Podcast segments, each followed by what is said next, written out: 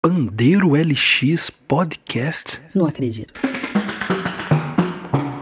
Ô, mano, De novo essa vinheta? claro que é de novo. E você também já repetiu. Salve, salve ouvintes! Eu sou Juninho Bituruna, sejam bem-vindos a mais um episódio do Pandeiro LX Podcast. Esse lugar onde você encontra tudo sobre o pandeiro. É isso aí. Pode acreditar. Podcast, Pode o quê? cast. Hã? Podcast. Oi? Podcast. Ah, Não entendi. é tipo rádio na internet. Dá pra ouvir no telemóvel. Pode crer. Ei, isso aí também já repetiu. Esse programa é é todo de novo? É todo repetido, é? É lógico que repetiu, rapaz. O povo gostou, o povo quer, o povo é que manda e toma aí Pandeiro LX. LX. LX. Aí, ô, seu locutor, já que tá repetindo, explica de novo lá o, LX que eu acho que o pessoal não entendeu, não. Deixa comigo. Hum, fala que eu te escuto. A utilização da sigla LX deriva do seu antigo nome, Olícipo, Ulixbona, Lixbona e Lixboa, escrito com L e X. Logo a sigla ficou LX. Mas aqui, ô locutor, o que, que tem a ver um Brazuca, Lisboa, LX e tudo mais? Você não é português? Ah, meu amigo, isso é uma longa história. Vai precisar de um episódio inteiro. Deixa pra próxima.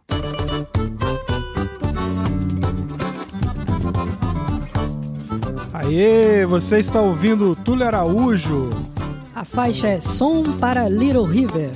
É claro que ele será o nosso convidado da Prosotamente de hoje. E antes de começar, vale lembrar que já temos apoiadores. Olha a coisa dando certo.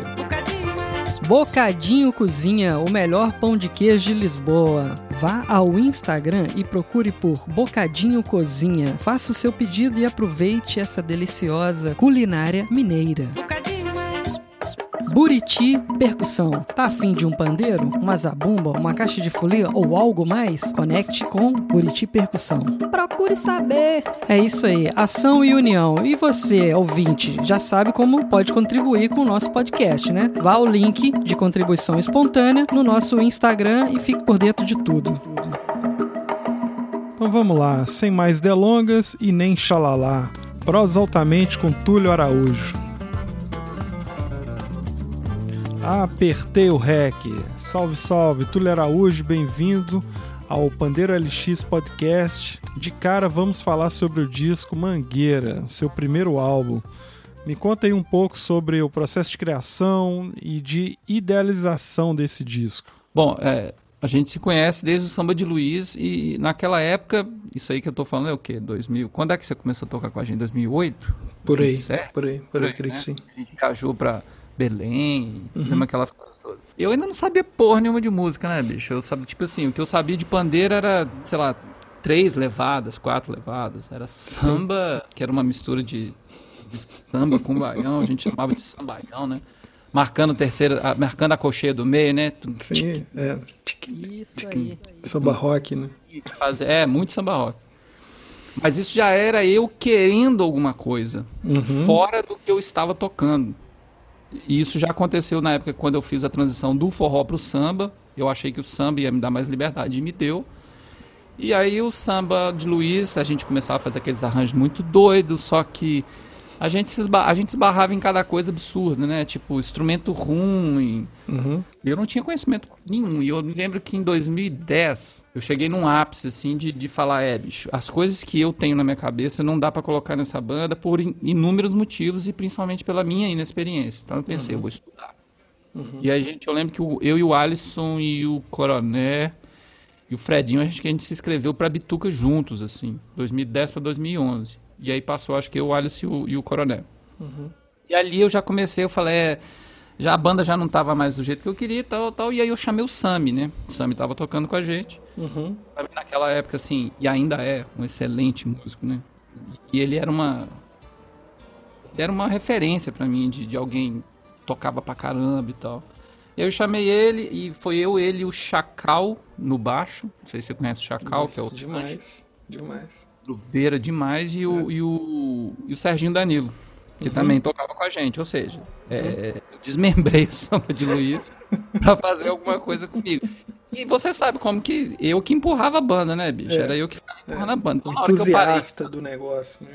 A banda sempre foi assim, né? Cê- É. Você tem muito mais banda do que eu, você sabe muito bem. E aí, eu come- todos os esforços que eu fazia, que eu fazia pro Samba de Luiz, que sempre parava em algum, alguma coisa, eu comecei a aplicar no meu próprio trabalho e principalmente de um jeito que eu podia falar, não, vai ser assim, velho, eu quero desse jeito. Só que é, a minha ingenuidade achava que só a parte de produção seria suficiente. Só que eu não me, eu não, não me toquei o que, que eu estava fazendo. Por quê? Em 2008, eu ouvi o disco do o Scott Feiner, que é o Dois Mundos, que eu ganhei de presente de um primo meu, lá de São Paulo. Eu me lembro direitinho de eu ouvir uma música. é, sete na- são as duas músicas que eu mais gosto dele, que uma que chama Sete na Ciranda, que é um sete, com um baixo lindo, pum bum pum dim pim.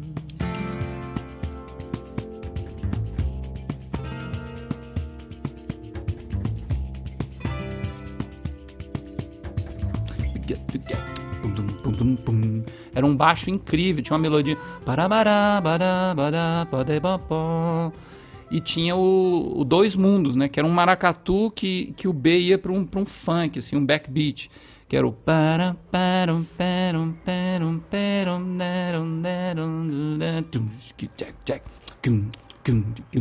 E o B ficava.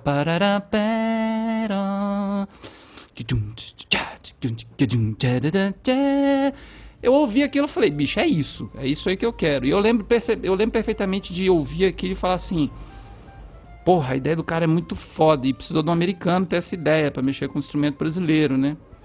Mas eu queria fazer a ideia, não tocar o mesmo som. E aí eu chamei o Sam e tal, aquela coisa. Aí a gente teve uma oportunidade de fazer um show no Savas Festival 2010. Caralho, eu não sabia nada, velho. Nossa, mas eu não sabia nada, eu não sabia nada. Eu lembro que o Serginho, pô, os caras tudo macaco velho, né? E eu me lembro que foi muito interessante porque durante entre 2010 e 2012, que foi o, lançamento do Mangueira, eu fiquei tocando lá na, na findada, na cafeteria Travessa. Tomei altos canos do dono de lá, enfim. Mas foi muito bom, porque eu comecei a encher o lugar.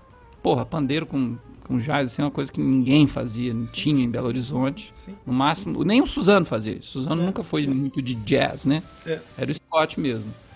E, e, e aí eu lembro que eu tive que aprender, eu tinha que aprender as coisas na hora, assim, real time, on demand mesmo. Eu lembro, eu assim, eu, eu me lembro vividamente de ter que aprender o break do The Chicken para pa pa pe pa da. Ah, aquela coisa de aprender isso, eu tive que aprender na hora. Eu lembro direitinho do brasileiro tocando comigo. Ele cantava antes pra mim, ele esperava um momento assim de tranquilidade, falava, ó, vai fazer para pam pam pam porão. Então, isso me isso é o calor do fogo, né, mano? É, na trincheira da boa guerra. demais, né? É uma escola que não tem mais, né? Geração YouTube É. já era, mano. É, essa escola aí já era. Então, assim, e do- aí eu lembro que a gente foi, eu, Breno, Vaguinho, o Brasilino. Aí cada hora eu fui chamando, eu ia chamando gente, assim, eu chamando. Aí o Sami não podia, aí eu, chama, aí, come- aí eu conheci o Thiago Araújo, aí o, Sam, aí o Chacal não podia, o Serginho. Aí fui chamando até que no momento. Até que no momento lá eu falei, ah, bicho, tá na hora de gravar um disco. Isso era o final de 2011. E eu ainda tava muito envolvido com circuito fora do eixo, pegada, aquelas coisas que eu tava envolvido. Eu lembro que eu tinha uma parceria com o Pato Multimídia, que é do Léo Moraes, que é o, o dono do, do- da da Autêntica, com o nosso amigo Bernardo. E aí ele me ofereceu assim, ah, grava cinco músicas aqui e tal, não sei o que. Acabou que eu falei com o Breno, eu lembro que foi na própria, na cafeteria, falou, ah, vamos gravar um disquinho, fa- fazer um EP e tal. A gente começou a gravar, cara, e foi ficando tão bom, foi ficando tão bom, e eu já falei, ah, bicho, vou botar dinheiro nisso aí, e já comecei a botar dinheiro e foi, foi virando, assim. E eu lembro que o, o, o grande marco onde eu falei assim, vai deixar de ser um EP e vai virar um CD pra valer, foi quando eu, é, eu liguei pro Suzano, assim, Suzano ainda nem sabia quem eu era direito, eu era só um aluno dele, que de vez em quando ia ter aula com ele. Falei, pô, Suzano, tá, não sei o quê, papapá, papapá. Ele, pô, você vai estar aqui em Belo Horizonte, eu acho que ele ia fazer uma coisa na Casa Una. Você topa fazer uma gravação? Porra, mano, eu tava esperando ele cobrar, tipo assim, nossa, muito caro. Eu tava esperando ele cobrar muito caro, porque eu lembro que eu olhei quanto é que era pra pagar os direitos autorais de Cravo e Canela. Aí na hora que eu falei, porra, vou ter o Suzano no meu disco. Aí eu falei, agora vai ser, vai ser um disco. Aí eu já comecei a contratar. Me endividei durante cinco anos, assim, eu lembro. Porque eu fiz o disco, ele é todo. A capa toda diferente, tinha uma semente, não sei o que lá. E os arranjos foram todos feitos assim, dentro do estúdio mesmo. Eu não tinha. Eu não tinha bicho, eu não tinha ideia nenhuma de produção, arranjo. Pra mim, pra mim arranjo era, era o que a gente tocava.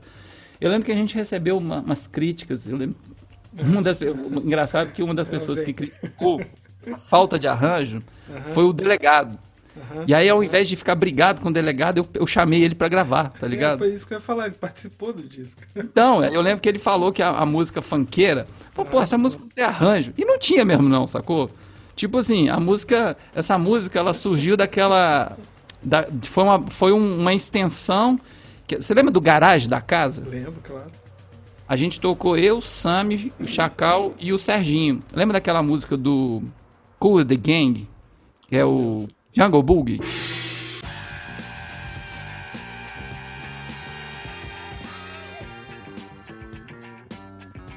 Clássico do Pulp Fiction. Isso, exatamente. Meio surf music, né? E aí a gente tocou essa e do nada, assim, o Serginho foi tocando isso, ele já emendou lá. Parará, perurara. Aí eu dei uma ideia do, do, do B, para, eu falei, faz para, pa, pa, pa, tudo em cima do palco tocando.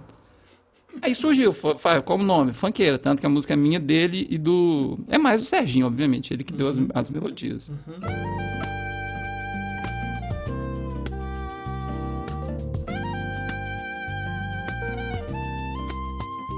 Eu sempre brigo com o Serginho que tem muita música minha que eu, eu só mudo o final. O final, em vez de ser para, eu falo parará.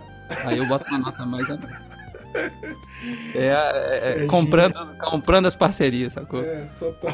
E aí foi isso. Aí eu lembro que já comecei a. Tudo deu muito certo. Era um momento. Ah, bicho, 2012, né? Eu lembro que, pô. Efervescência, né? Tava Eu lembro que eu tava tocando. Bicho, eu toquei demais. Eu lembro que eu toquei muito festival, cara. Eu, vi- porra, era uma, era uma época que tinha muito dinheiro pra cultura. Tava bombando, assim. Você tava aí já em Portugal, fazendo altas coisas. Você ia e voltava. Você cada hora tava num lugar. Sim, sim, Era, era bom demais, né? sim. É.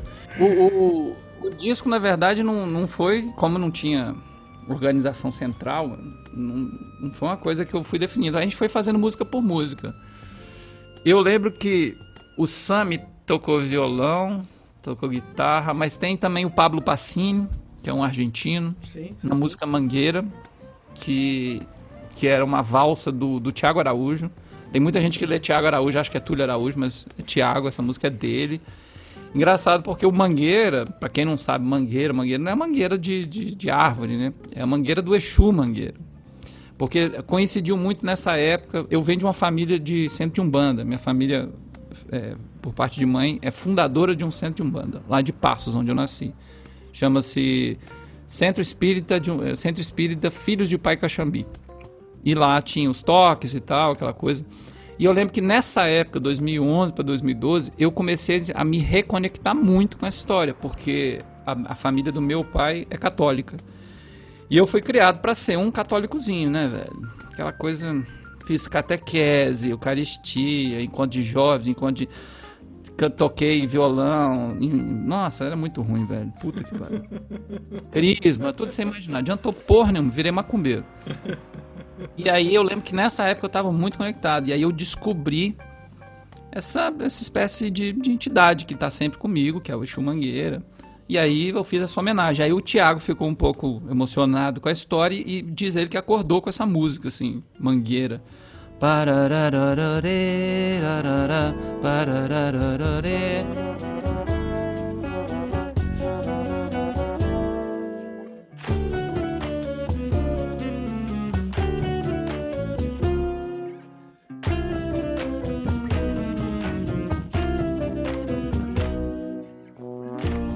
E eu lembro que ele me contou dessa melodia. E eu fui ver um, um espetáculo do nosso amigo Tizumba, que era o Galanga. Galanga Chico Rei. Fui ver o Galanga Chico Rei. E como eu tava muito. Eu tava muito imerso nessa coisa de desco- redescoberta das minhas origens, do tambor, do toque, assim. Eu tava, me, eu tava me emocionando e me arrepiando com qualquer coisa que tivesse a ver com isso, sabe? E aí eu lembro que eu fui nesse, nesse espetáculo, tinha uma cena lá que era a cena do, dos navios negreiros que eles fizeram. E eu lembro que o espetáculo tinha um lance do, da, madeira para dar a ideia de que o, a, o povo preto tá sempre preso, né? O público tava num outro ambiente. Eu lembro que nesse momento aí foi muito pesado, assim. A galera tinha gente chorando, a Titânia do meu lado chorando pra caralho e tal, tá? E eu lembro que eu tive meio que uma, um transe mesmo. Eu entrei num transe muito louco, comecei a imaginar, não tava mais vendo, assim, a. E eu comecei a imaginar eu ouvindo isso. E aí eu tive essa ideia de fazer tanto que a música ela é, ela é meio chata do, o tempo todo, porque é uma valsa, né? Então é europeu, é valsa europeu, né? Uhum. E fica aquela coisa repetindo. E ela é quase que nauseante, né? É uma coisa de náusea do, do, do mar. De ficar muito tempo no mar e nauseante. E, e, no fundo a gente, eu chamei o pessoal da percussão da bituca, que eu estava estudando, quase formando, chamei a galera para fazer uns tambores, né? Clá, cum, cum, clá, cum, cum, clá clá, cum, cum, clá, cum, cum, clá. Que, é, e, e, e, naturalmente eles estão mais baixinhos e a, a valsa mais alta e fica um, um trombone meio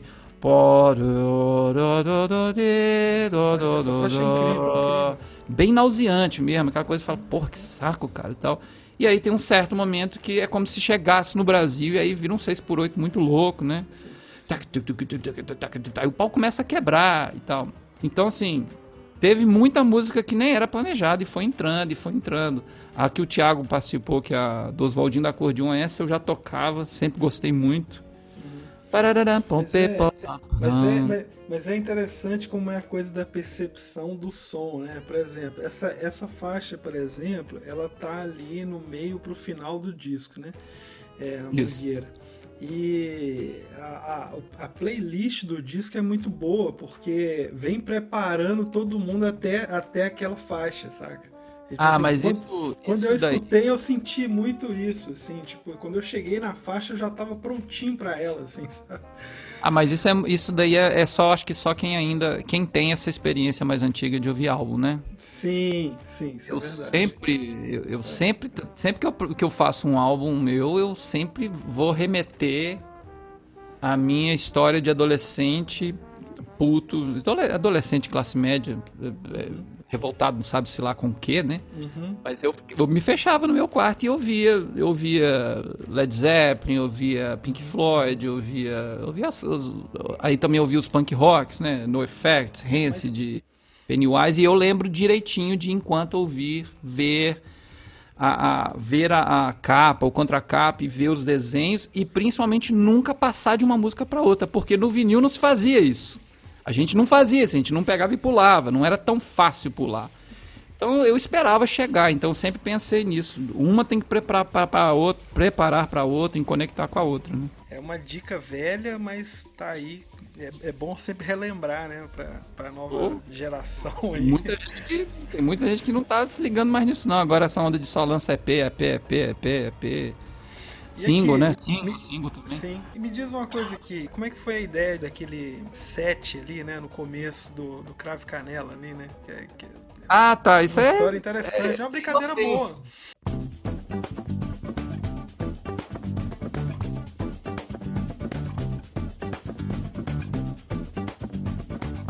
Ingenuidade mesmo, essa coisa de. É, é, como diria o Beto. Se o Beto Lopes, se eu conhecesse o Beto Lopes nessa época, o Beto Lopes ele teria falado assim: Ih, Túlio, pra que você tá fazendo isso? É isso? Vai, vai, já vai, vai rearranjar o Milton Nascimento? Faz isso não, senhor.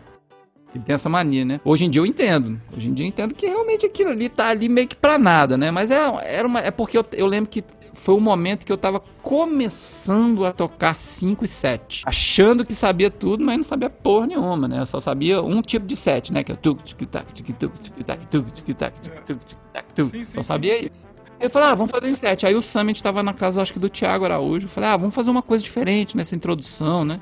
Aí, o Thiago, aí eu acho que o Sam sugeriu, né? Pom, pom, pom, pom, pom, pom. Aí ficou. E na verdade, a gente gravou. Tem uma música no final que é o Seven Up, que é um desmembramento desse começo. A ideia era eu, o Suzano e o Bernardo Aguiar fazermos esse set durante um tempão pra começar o disco, tipo só pandeirada mesmo. E aí, tipo assim, a ideia era de algum momento eu fazer, eu, eu olhar pra todo mundo e fazer e entrar. Só que aí depois eu ouvi a pandeirada, eu falei, meu irmão, essa pandeirada ficou muito boa, a gente tem que colocar separada, assim. Aí eu, eu preferi colocar ela como meio bonus track, assim. Sim. Mas essa que era a ideia, assim. Não, mas legal. Eu gosto muito, eu conheço todos os seus discos, assim, né? Qual que você gosta mais? O Mangueira foi um disco que eu escutei lá no- quando ele foi lançado. Não me bateu de cara. O Modulade me bateu total, me pegou completamente, assim. E esse aí foi o que, pá, do caralho, da capa a tudo, assim, né? A capa A ficou capa- foda. Pô, a capa é incrível, né? Pra os Achar, ouvintes aqui. Tachá. É, Ideia do. Ideia do Flávio, né? Pô, esse cara, esse cara é incrível. Para os ouvintes aqui, imagina você desmontar um pandeiro inteiro e o formato Mostrar, dele todo uma ser uma MPC, né? Ah, olha, eu nunca parei pra pensar nisso. É, A primeira coisa que eu vi foi uma MPC ali, já jogo de cara, era uma drum machine que eu vi logo, com, com os, com os, com os knobs, né? Olha, olha mesmo, eu nunca tinha pensado. A ideia, a ideia como um, um disco de, de desconstrução, a primeira coisa que eu falei, vamos, vamos desmontar um pandeiro, vamos mostrar todas as peças de um pandeiro. E a sessão de fotos foi no Diorma, né? Foi lá no Diorma. Quem é mais antigo conhece como Warley, né? Bruno Warley agora, ou Arley. Ah, saiu, agora é só o Brunão mesmo. Tá lá. Mas é isso, assim, o Modulade ele me pegou total. O, o quanto eu ainda tô tentando entender ele. Nossa, mas ele é o... É, não, é, tem umas coisas... O óleo, o óleo branco é aquela que, é, que, que já pega todo mundo de cara, assim, né? O, Pois é, eu não achei isso não, a gente quase não gravou, cara. A gente É, quase ela é não gravou. incrível. Os meus alunos curtem pra caralho ela.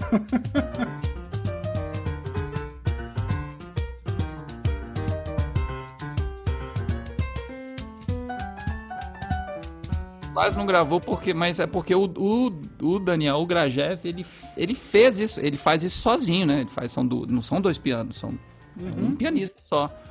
E ele bota na mão esquerda o, o, o, o óleo do Sonny Rollins, que é um um standard do jazz, do bebop. E, o, e ele misturou com. Não sei quem. Não sei se todo mundo consegue perceber. Ali tem Tico Tico no Fubá, tem Asa Branca, tem o Ovo, tem vários, né?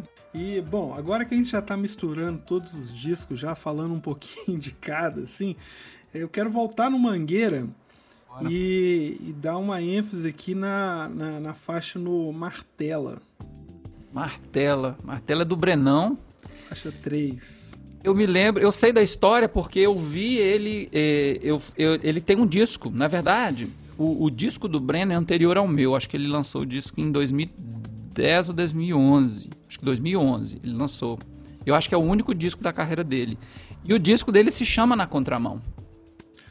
Porque na Contramão as pessoas acham que é minha. Não é minha. Ela é do, Ed- é do Edinho Viana, um baixista incrível lá de Santos Dumont. E o Brennan é de Juiz de Fora. Não sei o que Juiz de Fora tem que produz só músicos incríveis, né? Todo mundo que eu conheci de Juiz de Fora. Ó, não vai ficar com, com ciúme, não, Tô de Valadarense. boa, tô quietinho aqui. Mas é, Juiz de Fora é impressionante. Os músicos que vêm de lá são todos incríveis. Tá? Tem Márcio Arlac, tem, tem o, o Wagner Souza, tem o Gladstone, o baterista. Tem uma galera foda, né? Então essa galera do- de Juiz de Fora conhece a galera de Santos Dumont. Então o, o Edinho Viana é da galera mais do Breno. Eu, eu conheci a música na contramão com o Breno tocando nesse disco.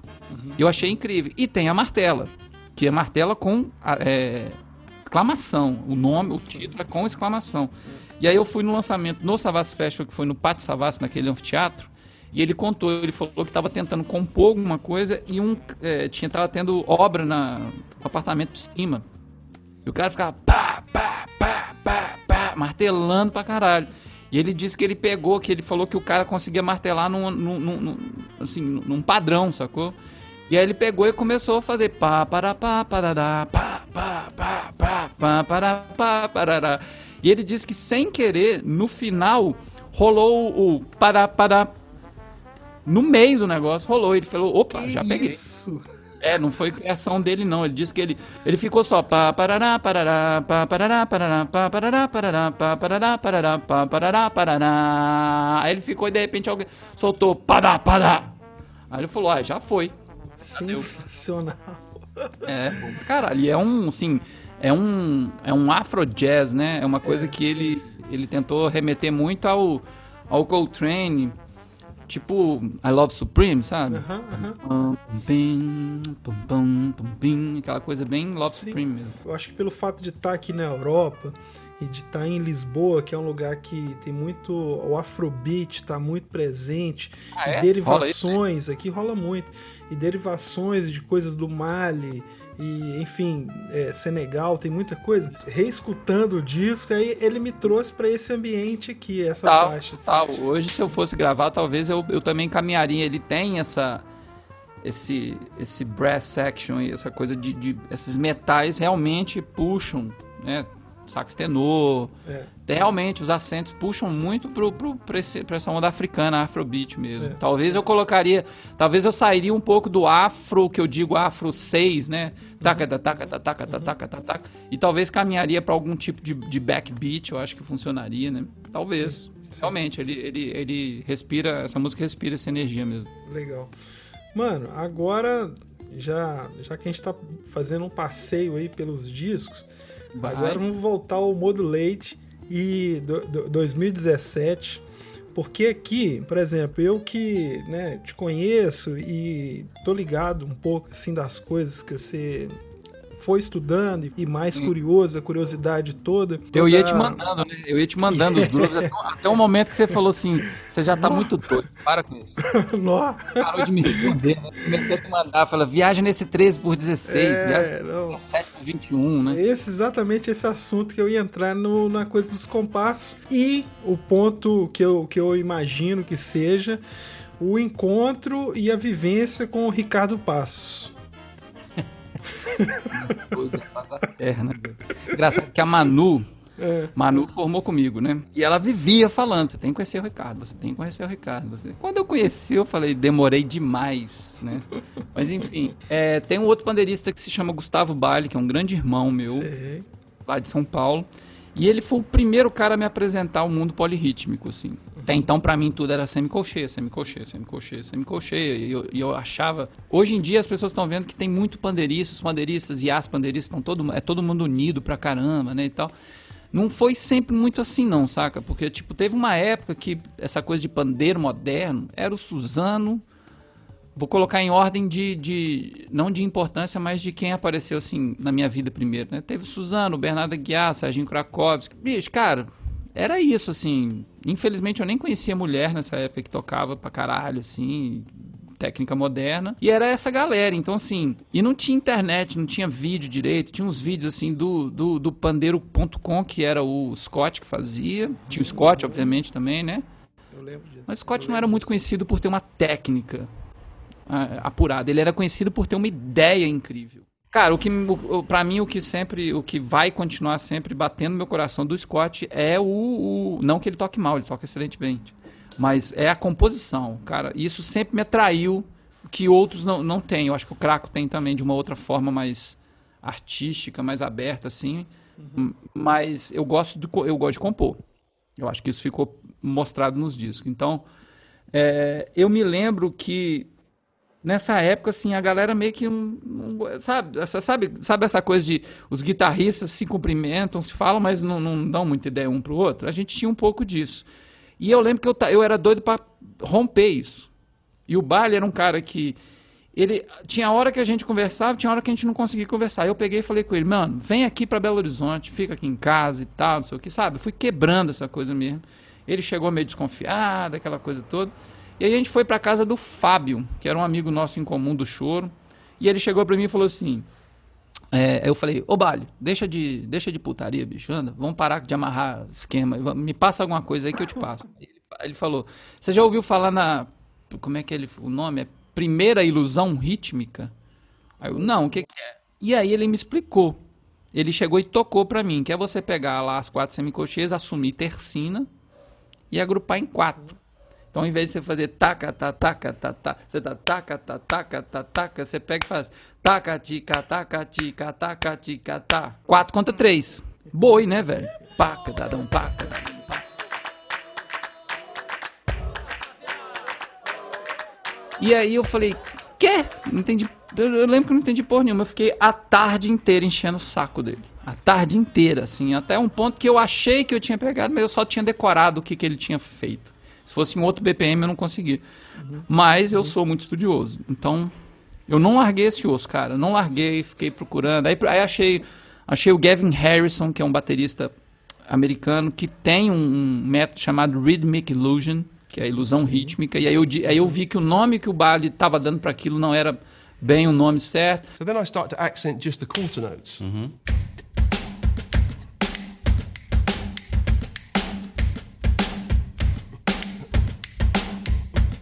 Um ano e meio depois, eu tinha ido morar em São Francisco, tinha ido morar em Nova York. Foi muito bom porque eu tive aulas de Gramani com o Rogério Bocato, lá em Nova York. Tive contato com os israelenses. Tive muito contato com os israelenses. Yotan Silverstein, Guy Minto, Sivan Arbel, que está cantando no disco. E lá a galera gosta de conversar sobre isso. É engraçado.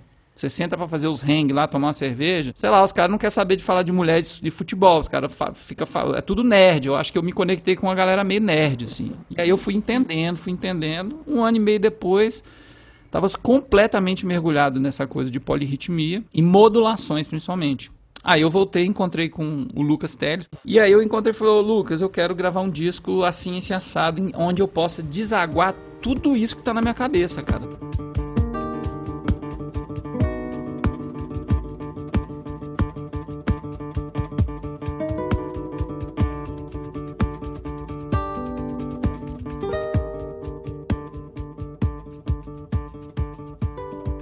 Tem um arranjo de, de 1 a 0 incrível. 1 a 0, é, eu ia comentar de 1 a 0 porque eu tava Cão, que, porra, é cheio de modulação, cheio.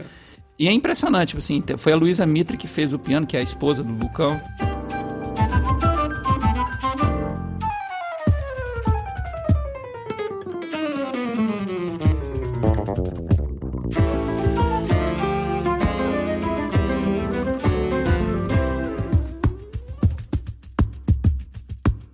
Engraçado que as coisas que eu mais lembro, do, as coisas que mais me marcaram da aula do Ricardo, nem são os ensinamentos.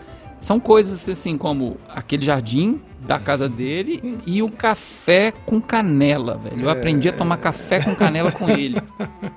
Não sei se isso é coisa de português ou de indiano. Não, é de indiano. O, o- o Ricardo faz todo o ambiente, né? A coisa em si, ela só, só vai.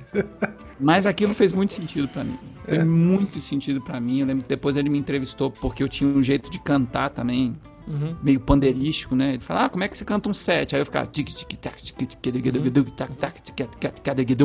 Ele achava isso legal porque ele tava trabalhando essa coisa silábica. Queria que você falasse um pouquinho, cara, agora, do deixando os discos de lado, assim, que é do, do método.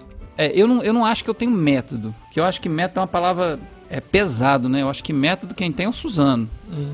O Suzano tem um método, né? Porque as pessoas confundem muito. Acham que o Suzano foi o cara que criou o grave em cima, né? Não. As pessoas acham que é que, que o Suzano que criou o grave com a ponta do dedo. É, tem um grupo lá que tem um Barão do Pandeiro, já vou falar dele? Barão, ba, ba- Barão é Grande enciclopédia, né? Grande Barão. Barão é o. Toda vez. É o, ele é o oráculo. Toda vez que a gente tem alguma. Pra Você tem ideia? O Celcinho Silva, que é filho de Jorginho do Pandeiro, pergunta as coisas pro Barão. O Barão é o cara que chama o João da Baiana de tio João. Quando o cara chama o João da Baiana de tio João, você tem que abaixar a cabeça. Ontem, por exemplo, eu perguntei pra ele em que década que o samba começou a ser marchado pela escola da, da, da Estácio de Sá. E aí ele começa a discorrer e tal. E eu lembro direitinho que o próprio Barão mostrou e provou pra gente por fotos e relatos que o João da Baiana já usava o grave em cima. Mas o que o Suzano fez foi pegar algo que só era usado para o choro, que só era usado para fazer o tudu, tudu, tudum, ao invés de tudo com o dedão. É. Ele pegou aquilo e construiu toda uma história em cima disso, né? Então isso pra mim é uma metodologia. Eu não acho que eu tenho metodologia, eu acho que eu tenho uma particularidade, eu tenho um olhar particular. Ninguém me procura pra pra ter aula de choro, velho. Quando alguém me procura pra ter aula de choro, eu falo, ó, Rafael Toledo, querido. vai lá, que você não. Nossa, você vai, você vai nadar de braçada. Se alguém me procurar pra tocar barrião, eu falo, é comigo mesmo. Vem cá, que isso aqui foi 15 anos da minha vida e ainda continua. Mas a maioria das pessoas que me procuram, elas me procuram por. Hoje em dia, falam sempre duas coisas. Ou, ou quer aprender a improvisar, ou quer aprender a silenciar as platinelas. Isso é o que eu mais ouço. É o que, ah, você tem um jeito de silenciar as platinelas, de não tocar todas as semicolcheiras, blá blá. Isso é o que me procura. Então comecei a pensar nisso. Falei, bom, eu tenho um jeito de tocar que agrada um certo número de pessoas. E aí eu comecei a colocar volumes, é, e-books e, e coisas, é, lançamentos, coisas que eu lanço mais pontuais, que não precisam ter, sei lá, 100 páginas e não precisam englobar como tocar o samba, como tocar o baião. como... Eu presumo que a pessoa que me procura já resolveu isso. É, pra avançado, né? O, A ideia- o iBook é pra Esse avançado. negócio de avançado também, esse nível avançado, isso é tão complicado. É, o cara pode tocar samba pra caralho, mas não ser capaz de, de improvisar uma música no chorus, por exemplo. Tem gente que considera isso não avançado, tem gente que considera isso avançado. Então, assim, vai depender de qual ótica que você estiver olhando, né? Então, assim, eu comecei a, a pensar nisso. E aí a primeira coisa que eu falei, ó, o que, que eu mais posso falar? Eu falei, polirritmia no instrumento. Eu falei, eu comecei a pesquisar, eu falei, ninguém nunca tinha feito nada pra atingir, porque aquele um ano e meio, dois anos antes do Mondland, todos os anos que eu continuei depois, me aperfeiçoando no- no- no- na polirritmia, especificamente no pandeiro, porque pensa, poli conceito de polirritmia. E aí eu tiro do, do Ari Honig, The System Book, que chama. Ele fala: polirritmia são dois ou mais ciclos que acontecem simultaneamente. Pra mim, é a melhor definição que pode haver. Dois ou mais ciclos que acontecem simultaneamente. A gente tá com as duas mãos tomadas. Então eu não consigo fazer um ciclo. A bateria já é uma polirritmia naturalmente, né? Você tem quatro membros ali fazendo. O pandeiro são duas mãos, mas duas mãos fazendo uma coisa só. Então qual é o outro ciclo?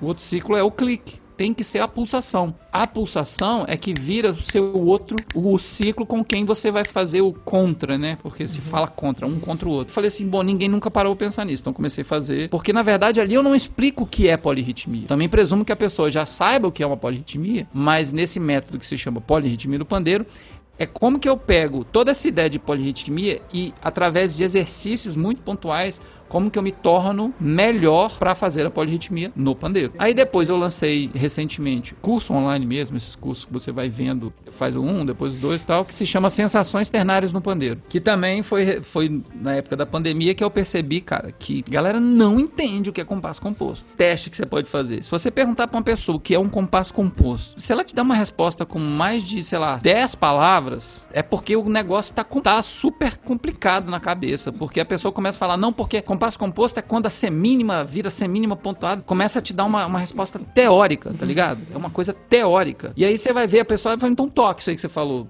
Não rola, sabe? E isso não é uma crítica a ninguém. Eu acho que isso é uma crítica ao sistema de ensino. O na sistema verdade. de ensino, completamente. Eu acho que o sistema de ensino fica ensinando a gente no- e, e sai todo mundo do- da, ou da faculdade, ou da, da- do, do conservatório, da escola de música, sai todo mundo fazendo assim, aham, mas esse aham, meu filho, ninguém entendeu porcaria nenhuma, sacou? O famoso assim, ah, entendi.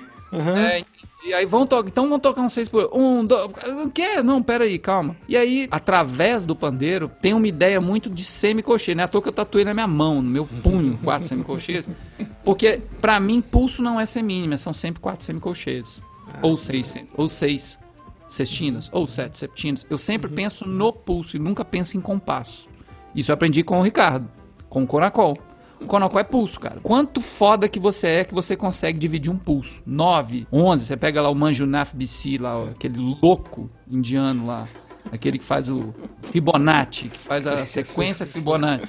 Meu irmão, aquele cara, você acha que ele tá preocupado em compasso? Tá nada, o negócio é pulso. A África é igual. Agora eu vou te jogar um outro bichinho aí pra pirar a sua cabeça. Que é o estudo do Sabá. Que é Senegal. É o parente do, do djembe ali, né? O primo do djembe. E Mas ele toca avô- dos dois lados, né? Não, não, esse é o batá.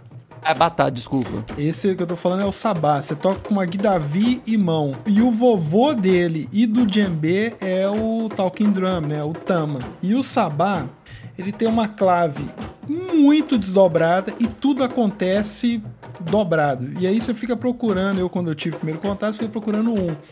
Cara, não, os caras, ó, esquece. Um, esquece um. o pulso aí, ó, o pulso aí, ó. Sente o balanço, sente o balanço.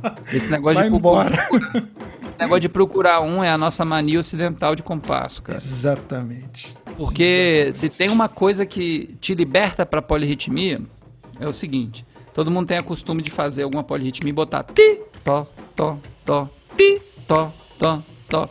Se o cara for ver o momento que ele vai voltar, se ele tá fazendo a polirritmia, alguma coisa, a hora que ele vai voltar nesse pi no 1, meu irmão, ele vai ter que tocar um monte de ciclo até aquilo acontecer. Mas se você acostuma a entrar em qualquer um desses pulsos, seja no 1, no 2, no 3, se tem uma melodia acontecendo, se você achou aquele ponto ali onde você está no pulso, a melodia vai te falar onde você está. Não importa, você não precisa entrar no bom, naquele 1 ali, 1, 1 necessariamente. Você pode entrar no 3, você pode voltar no 3, no 4, mas tem tá lá, lá, lá, lá, lá, lá, você já sabe onde você está. Então, é uma coisa que os africanos nos ensinaram, a gente esqueceu, né?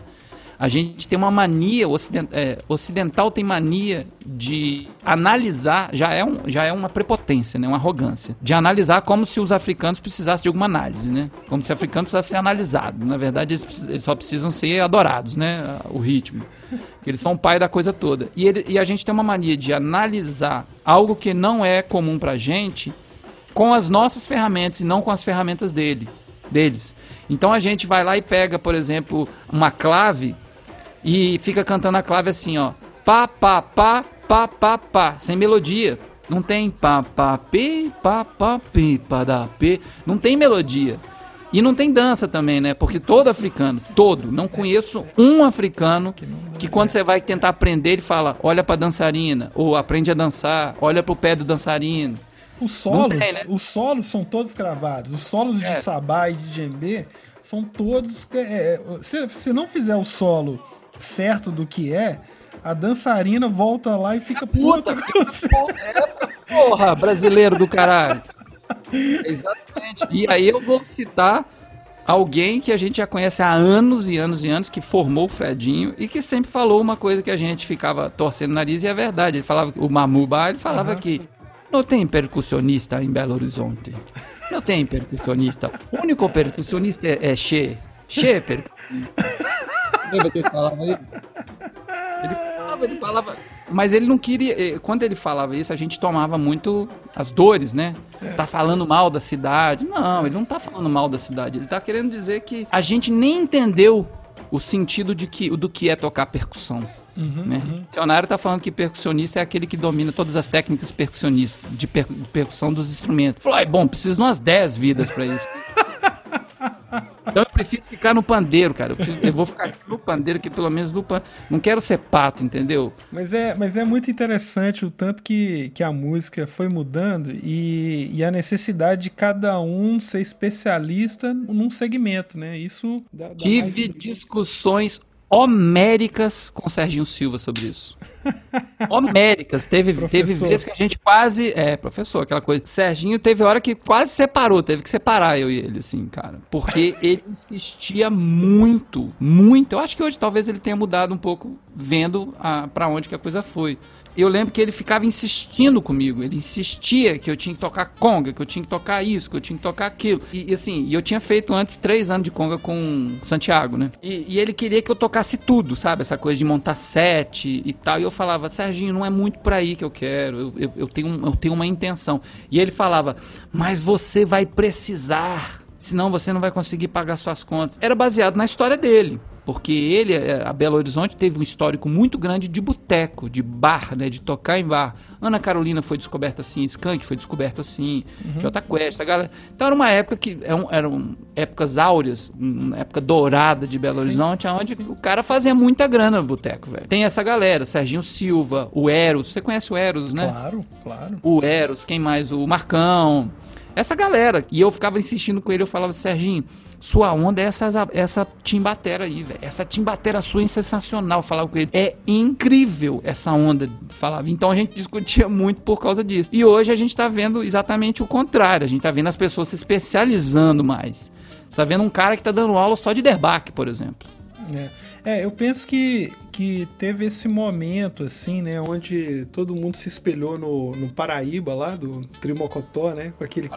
Paraíba. Paraíba, né? Com H. É, é, é, com aquele kit, com aquele setup dele, assim, que, né, que fazia todo o baile. E Sério, tam- eu acho que ele é o criador, É. né?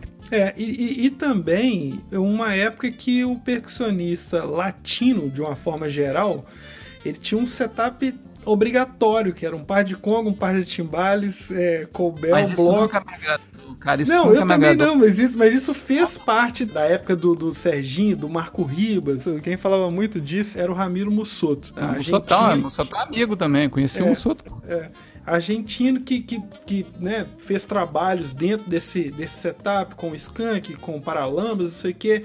Mas o primeiro, né, o foco dele era outro, ele tinha uma visão, Mas né? ele, era mas ele foi pro lugar certo no Brasil. Eu acho que ele foi pro lugar certo que foi a Bahia. E, e É. Bahia não se brinca, né, pai? Porque quem tá na bacurinha, meu irmão, sabe exatamente o que tem que fazer na bacurinha. A bacurinha tem uma linha. O timbal tem outra linha. Os surdos, os três surdos de samba reggae é uma coisa incrível, mano. Então, assim, você vê na, na baiana que não é essa ideia de preenchimento.